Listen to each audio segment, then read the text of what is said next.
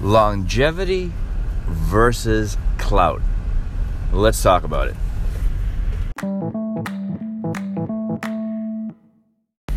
So, this morning I was reading an article at the gym and I found it extremely really cool and very relative in regards to how a lot of people approach entrepreneurship, creative entrepreneurship, you name it. And I would say primarily creative entrepreneurship. And that's why I think it's such a great thing to talk about in today's episode. Longevity versus clout couldn't be as more relative as you could imagine by hearing those two descriptions in regards to today's world clout is what we are in today. A lot of people are, you know, you keep on hearing the word hustle all the time. I say it, and it's so true. What does hustle mean by definition? Just hard work. You know, nothing more, nothing less. That's been around for a very, very long time. And the thing is, the more you work, and, uh, you know, there's sacrifice, like I've always talked about, the more you'll produce. And it depends on, you know, how fast uh, you're going to hit that goal that you want to reach.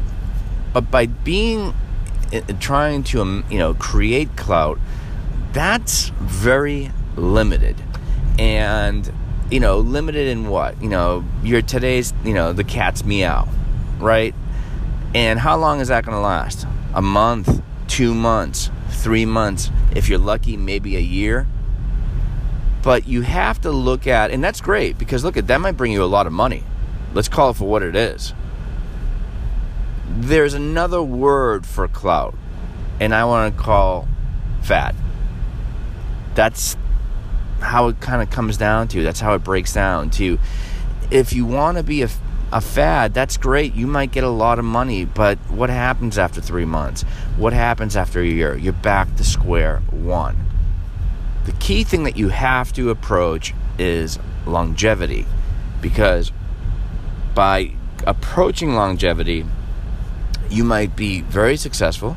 You might make some decent money through a, a longer period of time. And that is the conflict in regards to today's entrepreneurship the quick buck or how long you can drag that buck by creating and uh, reimagining and uh, recreating what you're doing to have a more lasting appeal. So, I'm going to talk about that in the second segment and how to really approach it. I don't really think clout might be the way that you want to be driving your boat.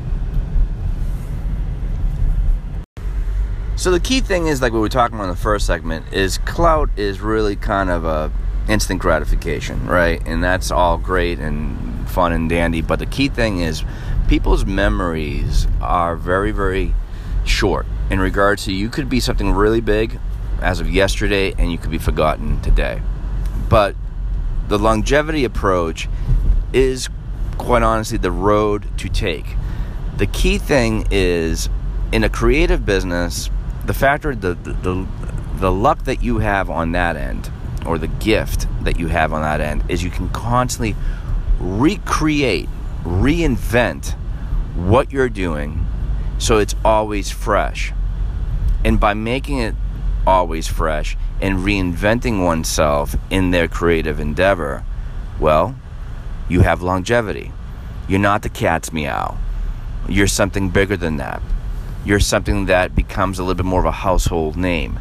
And yeah, it might not give you the quick dollar. And that's all fine and dandy. First of all, if you have a passion in what you're doing, and let's call it for what it is. I would say a very high percentage, high 90s for sure. Whoever's in a creative endeavor, it's based on passion. No one is doing a creative business without any passion. Let's call it for what it is. You know, there's a thing when you hear a starving artist, there's something behind that. A lot of people are not caring about the money. Hold on, guys. Hold on. Not caring for the money, but wanting to push their creative art so that way it does give them something of uh, exposure. And then the money is great.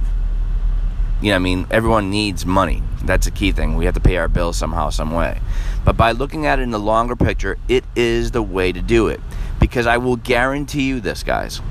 The more you work on your creative endeavor, your creative business, the more you become established and the more you hold true. So let's call it for what it's worth, right?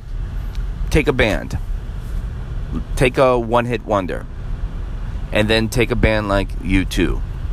A one hit wonder will be very successful with what one hit, right? The truth of the matter is, is that these people, these one hit wonders, have probably have made dozens of records, let's just say, right? But only one hit. So, when they go out and do a concert, people know you for that one hit that they can sing along with. But they don't know the remainder of your records. That proves proves to be really difficult. So are these one hit wonders going to be playing in a arena and selling it out? Mm, most likely not. The key thing about it is by creating and recreating and having a little bit of luck on your side, right? Bands that have that longevity. Take I want to use U2. Listen to the last 10 albums of U2.